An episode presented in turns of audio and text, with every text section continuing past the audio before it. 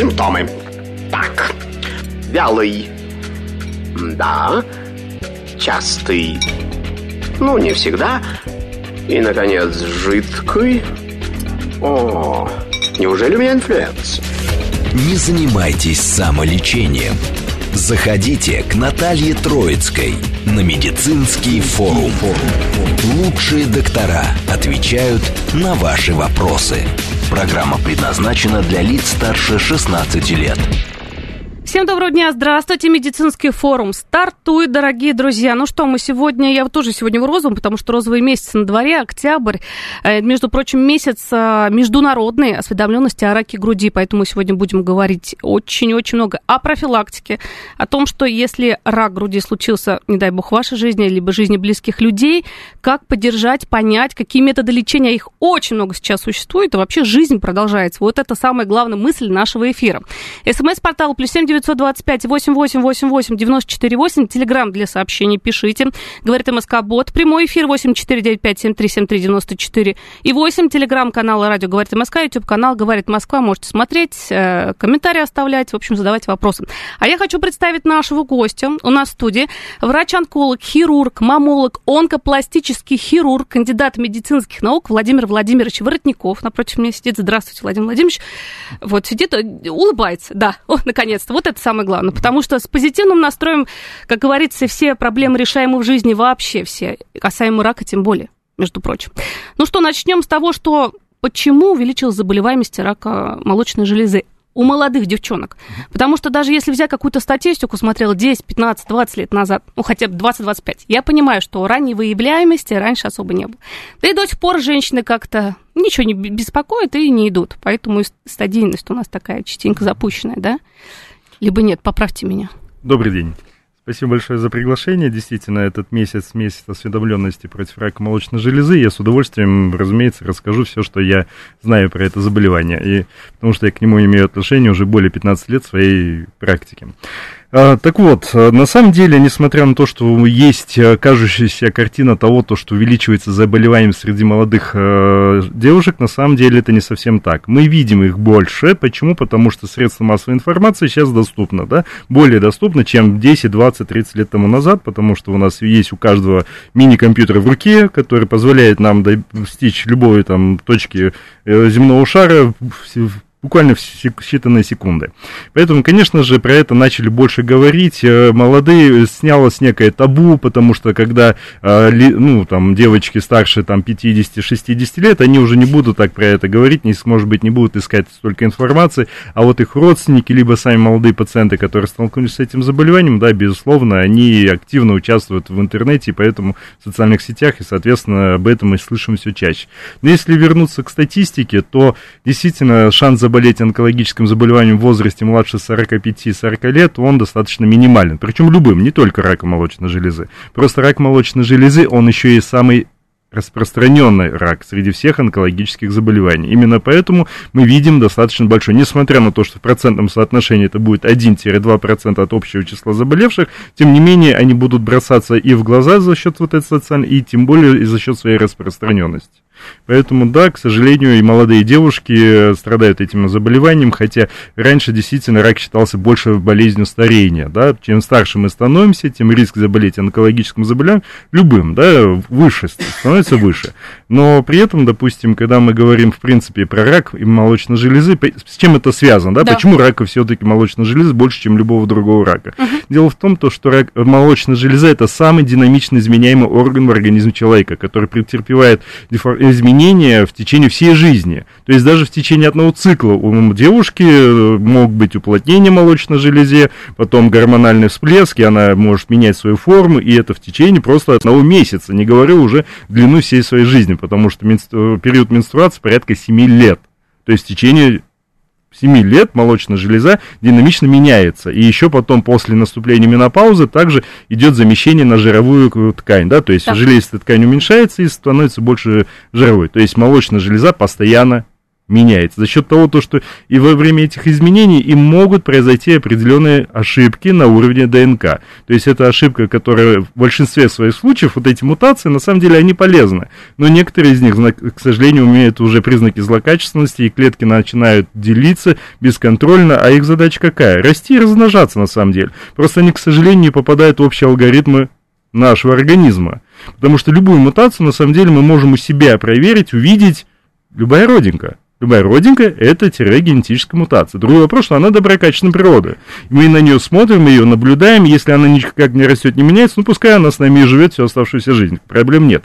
А вот злокачественные изменения, когда родинка начинает больше расти и делиться, тогда мы ее удаляем. То же самое касается молочной железы те изменения, которые произошли во время э, жизни, э, они могут действительно там озлокочаститься, а если мы говорим тем более про молодых девушек, то чаще всего, э, ну не то, что чаще всего, но одной из самых важных причин может быть еще риск наследственности. То есть, если в семье были онкологические заболевания, на это очень часто нужно, на это, на это внимательно нужно обращать внимание. Если в роду были онкологические заболевания, рак молочной железы, рак яичника, рак кишечника, рак желудка, то есть это те заболевания, которые могут повысить вероятность наследственного риска рака молочной железы, либо любого другого. Просто рак молочной железы, опять-таки, самый частый рак.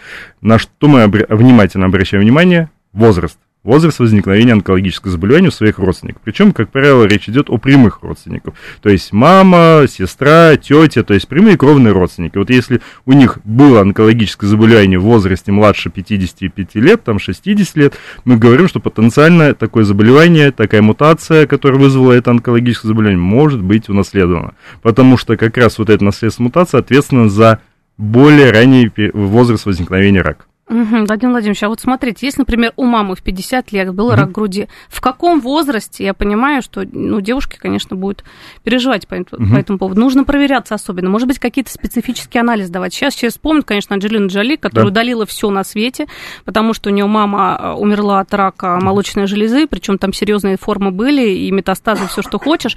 И вообще, во-первых, вот это, я знаю, что мастектомия, вот такая профилактическая в России, как бы не делается, mm-hmm. либо по каким-то показаниям, может mm-hmm. быть, делается. Вот сейчас вот mm-hmm. меня так посмотрели. Тем не менее, обезопасит ли это? Вот на самом деле, вот, вот, потому что я слышала теории, что да, мы удалим вот это вот, а если рак, то он, раз он может в других местах вылезти, другие органы поразить, угу. то извините, вот здесь обезопасили, а здесь угу. тонкую грань мы можем прорвать и вызвать другой рак. Вы правы, немножко, и правы, и неправы так. в некоторых моментах, потому что действительно мы не можем вырезать генетическое заболевание. То есть я как хирург-онколог, я объективно понимаю, что с помощью хирургии мы не вылечиваем генетическое заболевание. Мы и не можем это сделать, да, то есть мы не можем исправить ДНК с помощью скальпеля, да, но мы удаляем опухоль, мы понимаем, какие биологические характеристики, и, соответственно, подбираем тактику лечения.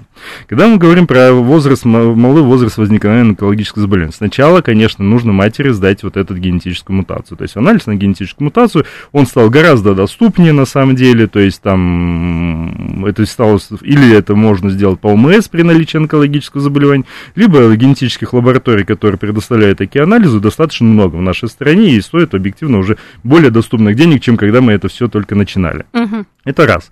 Во-вторых, при наличии такой мутации, тогда девушке, ну, дочери, соответственно, или кровным родственникам тоже нужно будет сдать этот генетический тест, начиная с возраста 18 лет. Ну, считается младше, что это не совсем этично, что с этой информацией будет делать несовершеннолетний ребенок. Да. Да? Угу. Мы все равно ничего по большому счету предложить не сможем. А, и для таких девушек, у которых есть генетическая мутация, высо... либо высокий риск наследственности, допустим, когда мы говорим про Анджелина Джоли, там не только у мамы, на самом деле, было и у тети, и у бабушки, то есть у нее прям генетическая мутация, и у нее была подтверждена генетическая мутация, соответственно, прямо вот наследство, потому что вне зависимости от наличия той мутации, которую мы сейчас знаем, про которую мы говорим, мы знаем, что сам по себе наследственный риск тоже имеет место быть, и концепция какая, что мы просто не все мутации еще знаем. Да. Именно поэтому девушкам, которые прошли лечение, у которых не выявлена генетическая мутация, мы все равно говорим, что каждый год в ремиссии все равно нужно посещать врача-онколога как раз для того, чтобы обновлять эту информацию. Там, не появилось ли что-то новое про лечение моего заболевания, потому что, может быть, мутацию какую-то новую нашли, потому что мы сейчас знаем порядка 14 мутаций, которые могут быть ассоциированы с риском развития рака молочной железы. А, но несмотря на что хирургия не вылечивает, но тем не менее она может значительно снизить риск развития онкологического заболевания. То есть, действительно, риск снижающий, так называемый. То есть, такого термина уже мы отошли от профилактического. Потому что профилактика подразумевает, по большому счету, на 100% гарантии какого-то да. возникновения. А риск снижающая операция, она вот и подразумевает себе, что мы снижаем риск на 95%. О-о-о. Не на 100, но 95% это тоже существенный процент, и мы говорим о том, то, что при таком э, вмешательстве мы действительно с высокой вероятностью человек больше не столкнется с онкологическим заболеванием именно этого органа, который мы удалили в течение всей своей жизни. жизни да. И рекомендация тогда вот у таких девушек, у которых, допустим, нашлась мутация, к сожалению, мы рекомендуем им ежегодно обследоваться. Причем, когда мы говорим про молодой возраст, это должно быть еще обязательное выполнение МРТ молочных желез. Почему? Потому что плотная ткань молочной железы, она не поддается э, хорошему, э, хорошей диагностике с помощью цифровой маммографии либо ультразвукового исследования. То есть концепция какая? Э, до начало, получается, с 18 лет с началом, получается, диаг... Э, генетической мутации, каждые полгода какой-то из вариантов обследования. Uh-huh. УЗИ, маммография, МРТ. То есть УЗИ, через полгода маммографии, через полгода МРТ, то есть каждые полгода проводить какой-то вариант обследования. Там в более взрослом возрасте, особенно если мы говорим, приближаемся к возрасту возникновения онкологических заболеваний у самой э, там, матери, у кровного родственника, то тогда это должно быть, тем более вообще раз в полгода маммография УЗИ, МРТ, маммографии, вот, ну, то есть сочетание сочетание этих двух методик каждый полгода, чтобы не пропустить. И еще очень важный момент, конечно, ну, как минимум пройти консультацию врача-генетика, чтобы посмотреть, да, какие риски, даже если нету, допустим, генетической мутации. И тогда вот мы можем, допустим, к некоторому возрасту, допустим, при мутации в гене БРК2 и БРК1, мы можем говорить о обязательной рекомендации по удалению яичников.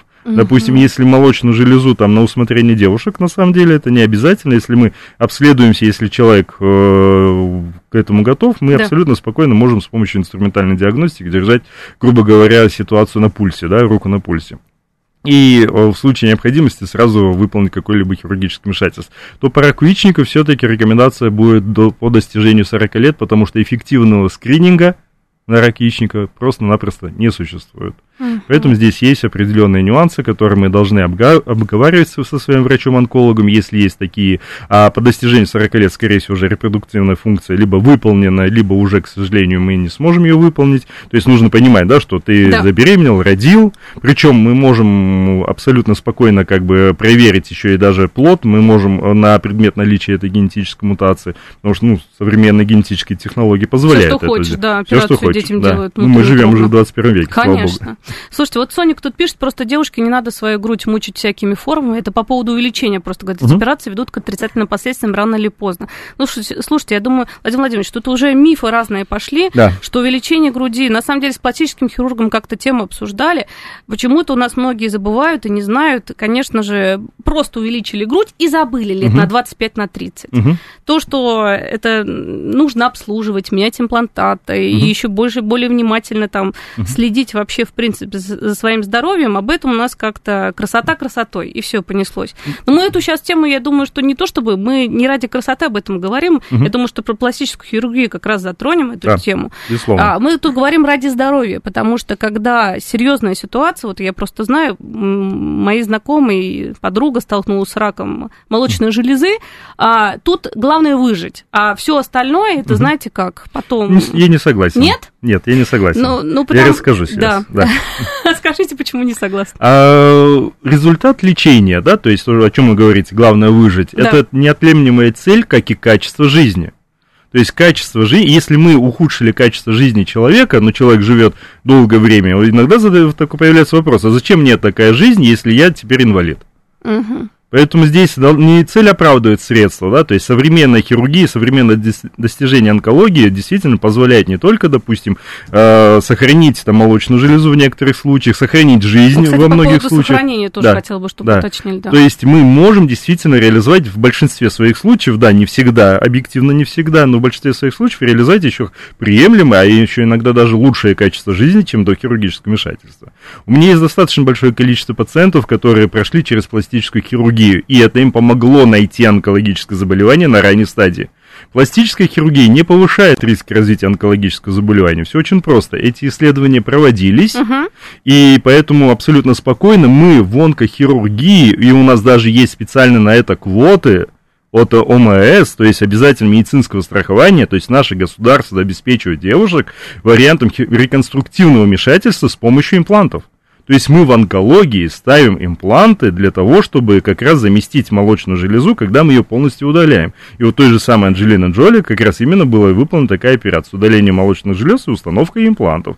То есть качество жизни, она никак не поменялась, да, то есть как она могла ходить с открытым бельем ранее, так она и продолжает ходить с этим открытым бельем и дальше. То есть загорать в бассейн, купаться на Черном море и так далее. Все это можем ехать и несмотря на все э, хирургические вмешательства. То есть, и опять-таки там сразу да. предупреждаю подтверждаю там пару мифов. Можно загорать, можно купаться. Вот сразу все, в сауну ходить можно а или вот сауну нет? Вот, там концепция а какая? Почему онкологи против сауны вообще? Даже если человек ушел в такую хорошую, ну вот пятилетняя, кстати, выживаемость.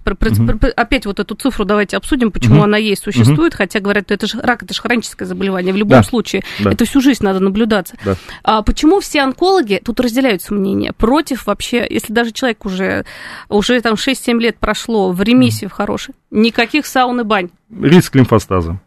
Концепция какая? Э, экстремальные температуры, то есть повышение и снижение, ее резкое, соответственно, снижение, uh-huh. то есть может повлиять на риск возникновения лимфостаза. То есть наша лимфатическая система в результате хирургических вмешательств на молочной железе будет всегда повреждена.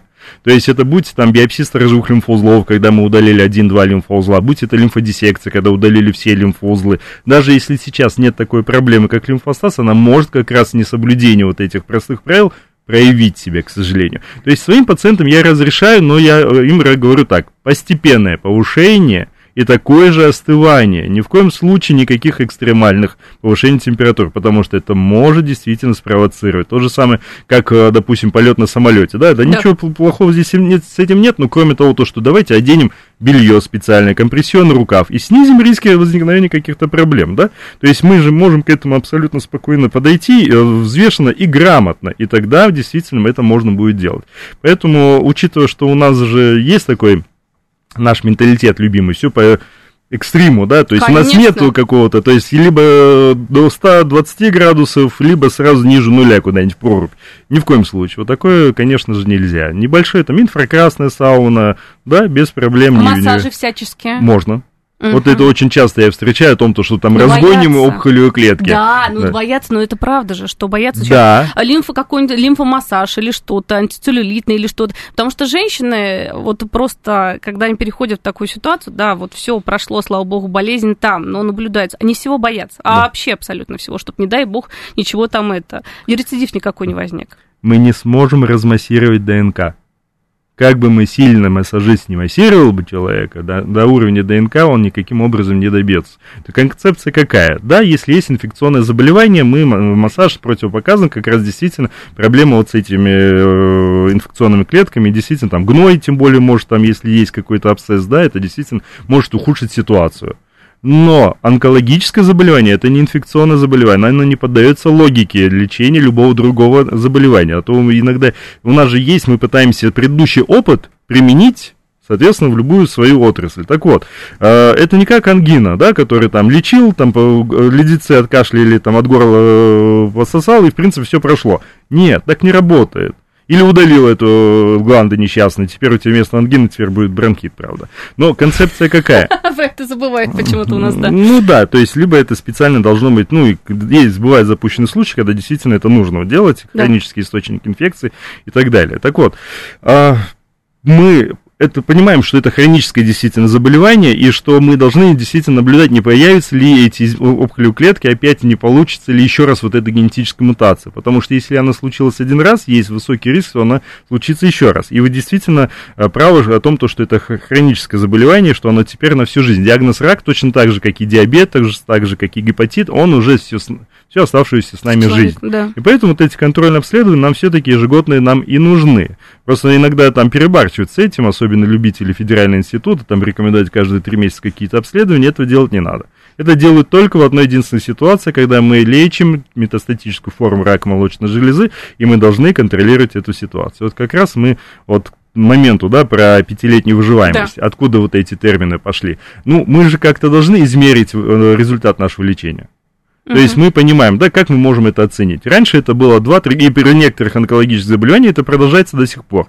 То есть, допустим, у нас есть высокоагрессивный там рак поджелудочной железы. Там действительно хорошая выживаемость это 2-3 года, да. То есть и тогда мы говорим уже об успехе. То есть это некий онкологический стандарт, который мы подразумеваем эффект лечения.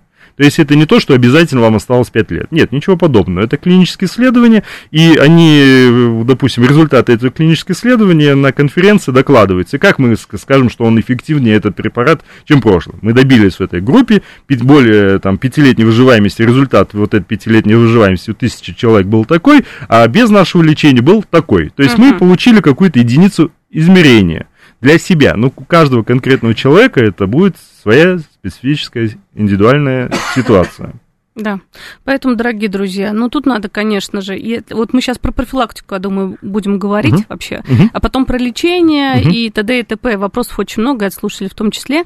Профилактика, самообследование, я так думаю. Во-первых, профилактика, для, ну да, сейчас э, улыбайтесь, тем не менее, uh-huh. но об этом же активно говорят уже очень много десятилетий, что женщина должна, она, кто-то, вот многие женщины, кстати, сами нащупали какую-то да. опухоль, сходили к врачу. В каких-то моментах, к сожалению, бывает так, что вот у меня у знакомых как раз так произошло, что врач сказал, ничего страшного, какая-то фиброденома ерунда. А у человека была не фиброденома у девушки, а действительно рак молочной железы, карцинома какая-то жуткая. Вот, поэтому там, ну, угу. процесс идет, лечение. Тем не менее, бывает такое. Во-первых, второе мнение, это угу. важно. Угу. Когда девушке, если у нее киста, фиброденом или что-то, нужно все-таки идти к врачу, к онкологу угу. на прием, даже самостоятельно, чтобы исключить все самое плохое, угу. потому что и, ну, и самообследование вообще. Угу. Нужно, не нужно, в какой день цикла, либо угу. это вообще ерунда. Угу. Потому что у нас раньше когда-то гинекологи, да, просто на приеме смотрели грудь. Сейчас гинекологи не смотрят грудь. Онкологи. А, онкологи, да. А до них, как бы, у нас же все здоровы, не угу. дойдут. Угу. Как бы, да. Видите как, э, единственная страна, э, в которой действительно благодаря клиническим исследованиям было доказано польза самообследования, это была Япония. Mm. Как вы считаете, почему? Потому что ну, вообще ну, Япония, я знаю, рак, желу... Э, рак кишечника. Желудка не... очень характерен, да, да. да. да. Ну, именно польза самообследования по раку Но молочной они там железы. Все такие исполнительные. Мне кажется, если типа ты не, об... не будешь там на диспансеризацию ходить и не обследовать себя, все, тебя лишат там э, всевозможных. Нет? А почему? Размер молочных желез. Ох ты! Да, для наших девушек размер молочных желез гораздо выше среднестатистического, чем у японских девушек. Поэтому польза самообследования для наших девушек не такая очевидная, как для японцев, к сожалению. Да? То есть поверхностное расположение онкологического заболевания встречается, к сожалению, не так уж часто. То есть это около 1-2%. И да, вот тех девушек польза будет от самообследования. Если опухоль лежит внутри ткани молочной железы, пропальпировать ее да, на ранней стадии до 1 см при третьем и более размере молочных желез, каким бы ты фокусником бы не был, да, каким бы там чувствительность на твоих руках бы не было, ты не сможешь. Я как врач-специалист, профессионал в этом деле, я точно могу на это вот так ответить. Именно для этого и нам нужен вот этот э, тот самый несчастный скрининг, да, про который мы говорим, и для наш отечественный аналог диспансеризация, да. То есть регулярная, регулярная, это очень важный момент. Не просто ты один раз сделал там раз в десятилетие, да, а вот именно каждый там год, каждые два, в зависимости от того, как, какой подлежит вашей группе, допустим, и наследственных, опять-таки, рисков, uh-huh. прохождения этих обследований. То есть так называемый чекап для молочной железы. Чекапа не существует. Да. Это очень маркетинговый такой ход о том, ага. что мы вас там проверим вот много до головы. У нас огромнейшие онкологические заболевания, так называемые спящие. Да? Сегодня проверился, завтра у тебя уже есть рак. Поэтому здесь нужно перед пройти каким-то обследованием, нужно просмотреть свои генетические риски, если они есть, допустим, наследственные, и, соответственно, знать, какие у тебя есть индивидуальные риски, допустим, там, индекс массы тела высокий, да, то есть избыточная масса тела, допустим, сахарный диабет, там, вредные привычки, особенно у алкоголиков чаще бывает рак молочной железы, потому что при расщеплении алкоголя в крови, э, в печени происходит выброс эстроген подобных соединений. Именно поэтому алкоголь для всех наших девушек э, абсолютно под запретом, особенно тем более, если это гормон-зависимый рак. Угу. Поэтому все, не все так просто. А, поэтому Да, там, и если мы говорим про обследование, это возраст старше 40-45 лет, это возраст начала диспансеризации, если это наличие генетической мутации, как я говорил, это будет более молодой возраст э, ну, при подтвержденной, опять-таки, генетической мутации. Там скрининг можно начинать там, с 18-20 лет, по большому счету, ну, после консультации с врачом-онкологом. Это важно. Спасибо большое. После новостей вернемся и продолжим общение. Симптомы. Так, вялый. Да. Частый. Ну, не всегда. И, наконец, жидкий. О, неужели у меня инфлюэнца? Не занимайтесь самолечением. Заходите к Наталье Троицкой на медицинский форум. Лучшие доктора отвечают на ваши вопросы. Снова всем здравствуйте, кто только что к нам присоединился. Дорогие друзья, сегодня мы говорим о раке груди. Розовый месяц, 15 октября, Международный день, Всемирный день борьбы с раком груди. Говорим мы о том, какая профилактика существует на сегодняшний день а профилактика – это диспансеризация. Да, это нужно ходить к врачу и обследоваться. Тем более, если наследственный фактор действительно высок, если бабушка, мама, если, может быть, дедушка, я не знаю. Потому что рак угу. груди существует и у мужчин. мужчин. Об этом забывают, на самом деле. Считают, что женщина – группа риска номер один, да, а мужчина – нет. Мужчины тоже, к сожалению, могут такую болячку, или даже не знаю, как это, хроническое наследственное заболевание вдруг получить. Ну, на самом деле, не всегда наличие самой мутации подразумевает, что будет онкологическое заболевание, но, тем не менее, мы уже должны будем пристально следить, и чтобы оно не развилось, и вовремя принять меры, потому что абсолютно правильно, вот лейтмотив, да, все наши встречи, чем раньше мы нашли онкологическое заболевание, тем, конечно же, оно лучше поддается лечению, и, конечно, мы в большинстве своих случаев таких можем сохранить молочную железу. И это одно из последних, на самом деле, достижений онкологии в том, то, что мы можем проводить орган-сохраняющие операции, и они будут такими же радикальными, как и полное удаление всего органа. Вот, это важный момент. Знаете почему, Владимир Владимирович? Еще раз хочу э, э, напомнить всем слушателям, что у нас в гостях врач-мамолог, врач-хирург, онколог, онкопластический хирург, кандидат медицинских наук Владимир Владимирович Воротников. Очень интересно все рассказывает и правильно, все по теме, как нам надо, вот всем обычным людям знать. Но смотрите, многие, это вот, не знаю, миф, не миф, но когда человек сталкивается, а, как правило, женщина, девушка приходит и говорят врачу, удалите нафиг все, абсолютно. Извините, вот прям таким текстом. И говорит, потому что, не дай бог, чего-то там оставите, а вдруг там пойдет, а я вот слышала, я читала, что если вдруг там где-то какой-то лимфоузел, его не увидит, и все давайте-ка лучше уже радикально, и все, распрощались и забыли. Угу. Вот ваше отношение, ну, потому что это такая ситуация, я понимаю, что... Да, и хуже всего, когда мы это слышим от специалистов. То есть, когда человек, допустим, в принципе, э, хочет сохранить молочную железу, и ему, и это возможно, объективно возможно, да. клиническая ситуация это позволяет, ему отказывают в этом специалисты и аргументируют, как раз, как вы и сказали, о том, что давайте лучше все удалим, там может быть там опухолью клетки, оставим эту опухолью клетку и так далее. Благодаря современным достижениям медицины, во-первых, мы научились неплохо контролировать онкологическое заболевание. И действительно, вот эти пятилетние выживаемости, они у нас, слава богу, достигаются в большинстве своих случаев, и особенно при ранних стадиях онкологического заболевания. То есть у меня есть пациенты с четвертой стадии заболевания, которые уже с моим наблюдением, по-моему, уже больше 10 лет и никуда не собираются. То есть это, это действительно, там есть где такие девушки, это абсолютно не единичные примеры. Да? Поэтому говорить о том, то, что, что мы побольше уберем, и будет лучше, опять-таки, это генетическое заболевание. Нужно убирать столько, сколько нужно, потому что, к сожалению, уберем все лимфоузлы, повысим риск лимфостаза.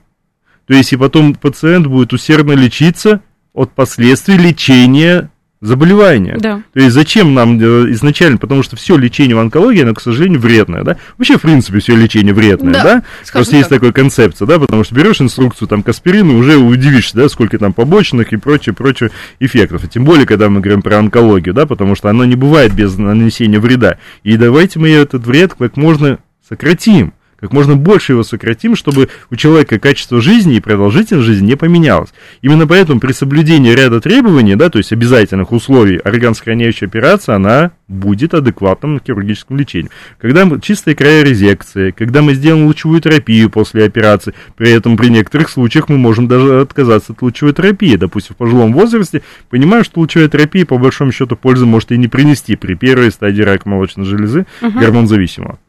А в остальных случаях сделаем лучевую терапию, и все, снизим такие же риски. Вот у меня буквально на прошлой неделе приезжала девушка, которой мы проговаривали полное удаление обеих молочных желез, да. потому что, ну, там концепция какая, что удаляем молочную железу, ставим имплант, вторая железа будет отличаться. Uh-huh. Это парный орган. Нет, не существует такого импланта, который бы сделал бы объективно их одинаковыми. Да? Ну, да. они не будут одинаковыми, но здесь как можно приблизить. Да? Поэтому мы сейчас сочетаю такую операцию с вмешательством на второй молочной железе, будь это субтотальная резекция, полное удаление, либо там просто коррекция с, с помощью имплантов, либо просто подтяжка молочной железы. Это все-таки парный орган. Нужно делать симметризирующую операцию в большинстве своих случаев, если мы делаем полное удаление молочной железы. И она говорит, слушайте, а мы с вами вот этот момент обсудили, а как вы считаете, операция в моей, в моей ситуации невозможна? Просто очень часто бывает, что люди приезжают с регионов, и да. первая, консуль... ну, первая консультация онлайн, и потом уже непосредственно перед операцией мы с ними общаемся в момент госпитализации. Я говорю, ну, на самом деле, угу. мы, при вашем размере, при вашем эффекте лечения, мы можем попробовать выполнить орган-сохраняющую операцию.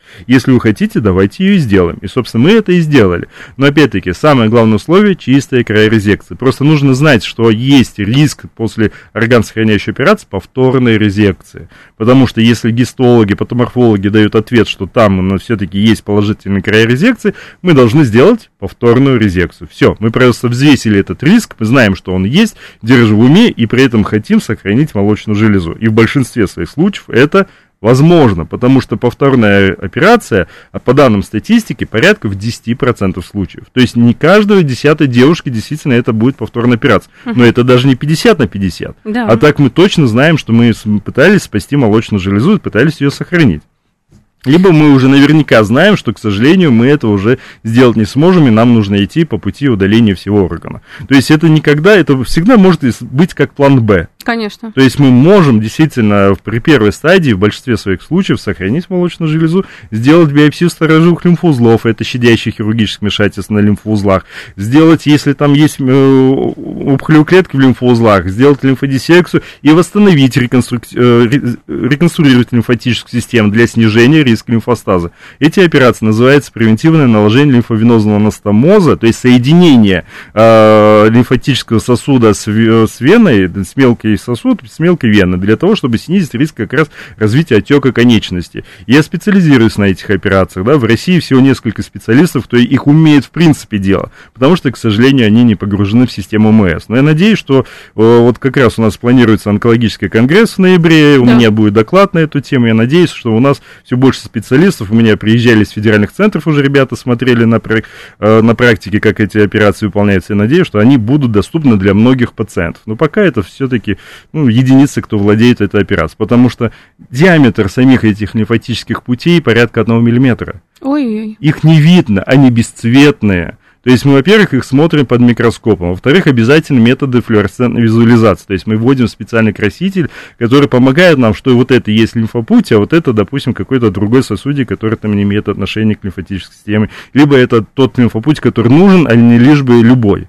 Поэтому мы подкрашиваем, мы их находим и под контролем микроскопа с увеличением в 20, а иногда в 30 раз накладываем вот это соединение. То есть с помощью ниточек сшиваем между собой лимфопуть и вену. Это сложное микрохирургическое вмешательство, которое в среднем добавляет к операции еще один час. Но зато с помощью этой операции мы наложили это превентивное соединение, и мы снизили риск развития лимфостаза у такого пациента. Он больше не придет с этим осложнением в большинстве случаев. Ну, это вот, на самом деле, вот лимфостаз это такое действительно сложное осложнение, очень часто встречаемое. Да еще некоторые хирурги говорят, что они э, после их операции лимфостаза не бывают. Они просто не видят этих пациентов спустя несколько лет, потому что лимфостаз это не та ситуация, которая разовьется сразу после операции. Вот, лимфатическая вот система, да, лимфатическая система, она такая же, как и кровеносная система, там огромное количество коллатерали. Но если мы нанесли достаточно серьезный ущерб, это не значит, что э, все оставшиеся, не знаю, там один-два сосудика как раз компенсируют всю работу того, что мы удалили. И как раз оттуда вот эта рекомендация, что лучше избегать вот эти экстремальные температуры, да, да, да. избегать повышения массы тела, потому что чем больше ткани, тем хуже справляется лимфа лимфо, лимфатической системы с этой нагрузкой. Поэтому риск лимфостаза, он на самом деле только с годами растет. И чем старше мы становимся, тем хрупче мы становимся. И, соответственно, лимфатическая система, она не улучшается. Поэтому, если мы сразу восстановили эту лимфатическую систему, особенно у тех, у кого планируется лучевая терапия еще в результате этой операции, то которая она там сожгет, да, все оставшееся, даже если и были какие-то лимфопути нетронутые, да, с помощью операции, лучевая терапия, то точно она повысит риски развития лимфостаза. Поэтому все не так уж просто. Поэтому можно и нужно обсуждать объем операций. Причем самое для меня было удивительно, я в Москве не так давно, порядка да. более, ну, около больше двух лет, угу. а, и в Москве в большинстве онкологических центров не выполнялась биопсия сторожевых лимфоузлов. Один из онкодиспансеров, который, считает, у всех там на слуху, они только в этом году начали это делать, биопсию сторожевых лимфоузлов. А эта технология в следующем году 20 лет. Ух ты. Она 2004 года зашла в клинические рекомендации по лечению раннего рака молочной железы. А у нас есть на секундочку топовые онкологические центры в нашей стране, которые до сих пор это не делают. То есть, Ой, к сожалению, к сожалению, вот вы говорите про второе мнение, да. оно является обязательным. Потому что если тебе сказали безальтернативно, а у меня огромнейшее количество таких пациентов, которые... Вот у меня сейчас лежит пациентка, которую я соперировал, которая была признана неоперабельной. Вот и, это вот часто такие моменты встречаются. И я сделал ей, да, там действительно сложная судьба, сложная ситуация. В 2021 году ей по поводу там гормонозависимого рака назначили химиотерапию, которая, конечно же, не принесла никакого эффекта. Она поехала там в Москву, ей э, порекомендовали там, э, она услышала, что есть какой-то там вариант альтернативной медицины, там фотодинамика с вакцинами, еще что-то, она там рассказывала уже полностью всю историю, не помню. В итоге она шла к операции своей почти три года, то есть в этом году ей вот, то есть ее вот на прошлой неделе я ее соперировал. А на какой стадии она пришла? Она пришла изначально, э, получается, у нее было, если я не ошибаюсь, вторая, а потом uh-huh. у нее, к сожалению, из-за вот этих песно, ну, Долго, судьбоносных да. Да, моментов это дошло до третьей стадии заболевания. Слава богу, нету никаких отдаленных метастазов. Она обратилась в конце прошлого года а, ко мне, я ей поменял тактику лечения, и мы добились хорошего лечения на гормон терапии, а не на химиотерапии. Она увидела, оказывается, что заболевание лечится, и тогда уже поверила, и вот спустя просто ей долгое время не давали направления, там еще какие-то были бюрократические прикол, препоны, она там простыла, и вот только сейчас она дошла до операции. Ей не давали направления, говорили, что вы неоперабельны. Собирали целый онкологический консилиум в онкологическом центре, говорили, вас невозможно соперировать. Ну, если вас там не могут соперировать, поищите, какие есть варианты. Потому что мы сейчас знаем, что и при четвертой стадии заболевания мы можем улучшить результат лечения благодаря хирургии. Почему? Потому что мы снижаем так называемую опухолевую нагрузку. Мы убираем достаточное количество объема опухолевой ткани в организме. И тем более, когда, если раньше это была, безусловно, калечащая операция, то сейчас, опять-таки, реконструктивная хирургия лимфатических путей защитит от развития лимфостаза. То есть качество жизни после такой операции не ухудшится, вот так вот. Не надо бояться, в каких ситуациях можно спасти. Мало того, самое очень интересное, да. в, в Соединенных Штатах Америки было такое э, клиническое исследование, то есть это в Штатах, типа, когда мы говорим благополучная медицина и там и все остальное, на самом деле ничего подобного. Я не знаю ни одной страны в мире, в которой было бы все вопросы медицины э, решены. И я считаю, что наша, кстати, пример, наша медицина одна из самых лучших в мире. Это объективно так. Другой вопрос о том, то, что за этой медициной всегда какие-то конкретные люди. Да? Uh-huh. Этот конкретный человек, к сожалению, может быть не такой компетентный, как хотелось бы. Так вот, провели исследование о пользе второго мнения. И вот как раз взяли за такой некий так, группу, то есть контрольную пациентов с раком молочной железы. И когда они проследуют там больше тысячи человек, если я не ошибаюсь, и выяснилось, что второе мнение улучшило результат лечения в 30% случаев. Класс. То есть у каждого третьего человека доказано, второе мнение улучшает результат лечения.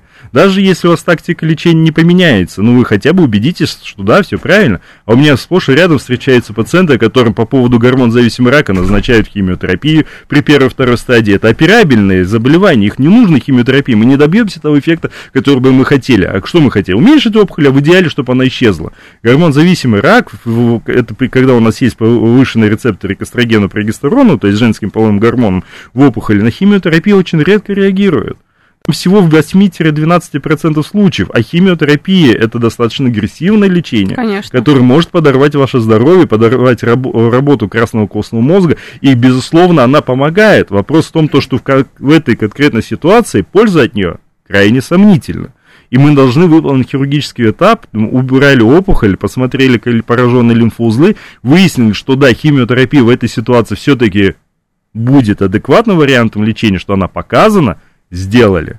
Но если в результате хирургического, когда мы еще больше исследовали опухоль, а мы должны обязательно опухоль исследовать не только на момент диагностики, но и после операции. Гистология обязательно. И иммуногистохимия. То есть мы должны выяснить биологический подтип до операции и подтвердить этот биологический подтип и после. Я встречаю до сих пор онкологические центры, которые игнорируют иммуногистохимическое исследование, то есть определение биологических характеристик опухоли после хирургического этапа. Типа вот мы тогда на трепан-биопсии посмотрели. Ребята, мы рассмотрим опухоль полностью, после операции мы же тотально исследуем опухоль, Конечно. и так тем самым мы получим больше информации. Мы не выполняем иммуногистохимическое исследование только в одной ситуации, когда опухоль полностью исчезла, в результате предоперационной химиотерапии. Ну, от, неоткуда сделать это исследование. Uh-huh. Тогда мы его и не делаем. А во всех остальных случаях мы заново должны проверить подтип. Такое бывает, что мы лечили сначала, допустим, гормон-зависимый рак молочной железы, а выяснилось, что у него более агрессивный подтип, так называемый HER2 положительный рак. Это тот, который будет нуждаться в химиотерапии. То есть подтип заболевания, причем это доказанная цифра, может меняться в порядку 12-14% пациентов. То есть у каждого десятого человека может поменяться тактика лечения. Это огромнейшая цифра, это потому что за этим лечением как раз и будет стоит результат лечения. Конечно. Выживаемость, качество жизни и все остальное. То есть в некоторых случаях мы зря, вот у меня буквально сейчас э, мы общаемся, uh-huh. был там перерыв на новости, я, э, мне задает пациентка вопрос о том, то, что нужна ли мне была химиотерапия в, в такой ситуации, и видит, показывает пересмотр э, иммуногистохимического исследования в другом учреждении. Я говорю, ну при вашей первой стадии нет, не показано было, а ей сделали. Вот так вот. Вот это не нужно Второе... лечение, да, оно по большому счету, конечно же, помогло. Другой вопрос о том, то, что гормонотерапия справляется с этим так же эффективно. И зачем нам более агрессивную и менее агрессивную, но при этом они равны по своей результативности, то есть это неплохо, что она там сделала грандиозно, мы там не убили пациента, грубо говоря, но у нас э, польза от этого лечения по сравнению с гормонотерапией, ну, ее нету. Поэтому при прочих равных мы должны сделать гормонотерапию. Зачем нам вот эта химиотерапия, там, потеря волос, там, тошнота, рвота, общая да слабость и прочее, проблем, прочее. Конечно. конечно. Есть какая-то красная химия еще, в каких-то сложных случаях очень и очень. Нет, на самом деле, так называемая красная химиотерапия, это практически определенный стандарт, и она будет почти во всех э, схемах, э, в которых мы будем лечить э, рак молочной железы. То есть это не сложный случай, просто она действительно одна из самых токсичных, если вот так разобраться. Да. Но у нас есть современное поддерживающее лечение, которое помогает перенести это лечение лечение достаточно эффективно и достаточно ну, хорошо. Елена тут спрашивает, что такое метастазы в костях, угу. это опухоли, эрозии или как их лечат, но я поняла, угу. что это вот уже... Это прогрессирование заболевания да. в кости, то есть у нас есть опухоли у клетки, которые разнеслись там с помощью лимфы, крови в другие органы и ткани. И метастазы в кости это действительно чаще всего это встречается при гормон-зависимом раке, реже при других онкологических заболеваниях и требует специального назначения лечения, будь это специальные остеомодифицирующие факторы, то есть агенты, есть специально такие препараты, которые помогают как раз остановить рост опухолевых клеток в, в костной системе. Иногда мы даже подключаем локальные методы, то есть мы можем удалить этот позвонок, заместить его, сделать туда цемент для профилактики э, перелома, угу. позвоночника, или же сделать, подвести туда радикальную дозу лучевой терапии. Здесь тоже нужно иметь в виду, что очень часто э, концепция у радиологов не совсем поменялась. Он говорит, давайте сделаем паллиативное с целью обезболивания. Нет, мы должны туда подводить более радикальную дозу, чтобы у нас не было рецидива. Вот как раз на после вас, еще и с радиологами у нас будет прямой эфир, как раз мы про это говорим, ну, уже на моем телеграм-канале. Ага, все замечательно. Слушайте, ну, на самом деле, а, рак это не приговор, вот, да. потому что не так много времени до конца эфира. Но... Шансы есть всегда. Да, я, всегда. я прошу прощения, что перебиваю, ни в коем случае никогда не опускайте руки. И не надо заниматься самолечением, не то же самолечением, а к шарлатанам обращаться. Я думаю, сейчас все меньше и меньше таких ситуаций, как было. Нет, Нет. по-прежнему. А... То есть 20-30 лет назад это травами, муравами, еще чем-то, я не знаю. Это Был... же кошмар тихий. Ну, Было такое думаю, исследование что... в Америке, опять-таки, да, так. сколько людей обращаются за помощью к альтернативной медицине в момент установки диагноза. Как так. вы считаете? Примерно процент. Процент, но я думаю, ну, процентов может быть 10-15, нет? 100. Сто? Все. То есть все идут сразу? Так, не все идут сразу, все ищут информацию об альтернативных вариантах лечения. И это нормально. Ты живой человек, у тебя диагноз рак, ты ищешь все варианты для того, чтобы излечиться.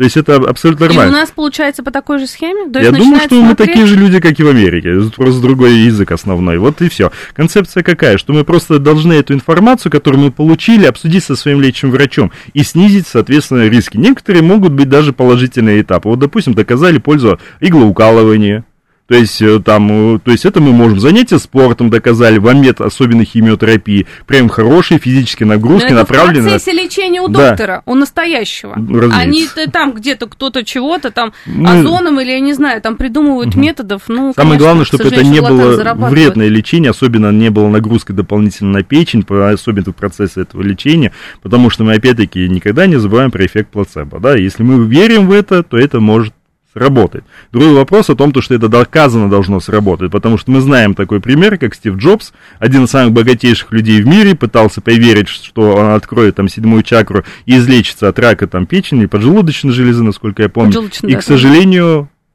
традиционная медицина ему помогла пролечи, прожить несколько лет. И у него было несколько пересадок печени, это сложнейшее хирургическое вмешательство. И только благодаря этому он смог прожить несколько лет. Если бы он обратился бы сразу, может быть, и до сих пор был бы жив.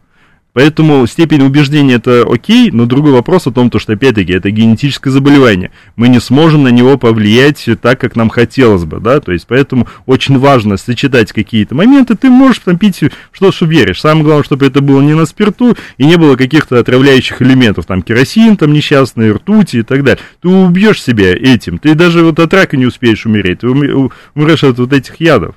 Поэтому, конечно же, все лучше обсудить со своим врачом, можно ли мне какие-то витамины. Чаще, с такой спойлер, чаще всего они их можно, Витамины, без проблем. конечно, это же сразу. Можно. Же их в любом, там, витамин D вообще даже показано. Угу. То есть, особенно с онкологическим заболеванием, там 5, не меньше там, 5 тысяч единиц можно пить. А при некоторых схемах он должен, должен входить в систему лечения. Почему? Потому что снижает риск развития полинейропатии. Поэтому обсудили, потому что этой информации же сейчас очень много, то есть даже английский не нужно знать. Он сейчас Google переводчик переведет тебе все, что хочешь, так, как нужно. Поэтому никаких проблем с этим не вижу. Другой вопрос, что нужно эту информацию не сразу на себя примерять, а все-таки обсудить со специалистом, который к этому всю жизнь готовился. Он знает все эти нюансы, он проходил, получал высшее медицинское образование, дальше улучшал свою профессию, там, э, повышал квалификацию в ней. Поэтому лучше убедиться в том, то, что это не будет для тебя вредным, не ухудшит ли это результат твоего лечения. Поэтому, на мой взгляд, что это, в принципе, при обсуждении вот этих рисков, ну, что нет-то. Вот, а, кстати, по поводу лечения, мы вот сейчас про химию, лучевую терапию, хирургическое лечение. Угу. Таргетная иммунотерапия угу. применяется часто а, для лечения рака груди. Угу. Вот, и вот, кстати, по поводу таргетной терапии, много, многие, опять же, считают, там, пациенты, что это лучшая из лучших, давайте угу. мне ее, но она же не всем применима, опять По же. показаниям, разумеется. Даже та же самая иммунотерапия, к сожалению, мы на нем тоже много возлагаем э, надежд, но, к сожалению, она достаточно скромные результаты, только в лечении трижды негативного рака молочной железы показала. А он, да? кстати, часто? И попадается? Слава богу, не очень. Там по статистике порядка 8% всех случаев рака молочной железы. И вот как раз чаще в молодом возрасте, вот чаще, и он лечится именно с помощью химиотерапии. Без всякой таргетной, без гормонотерапии.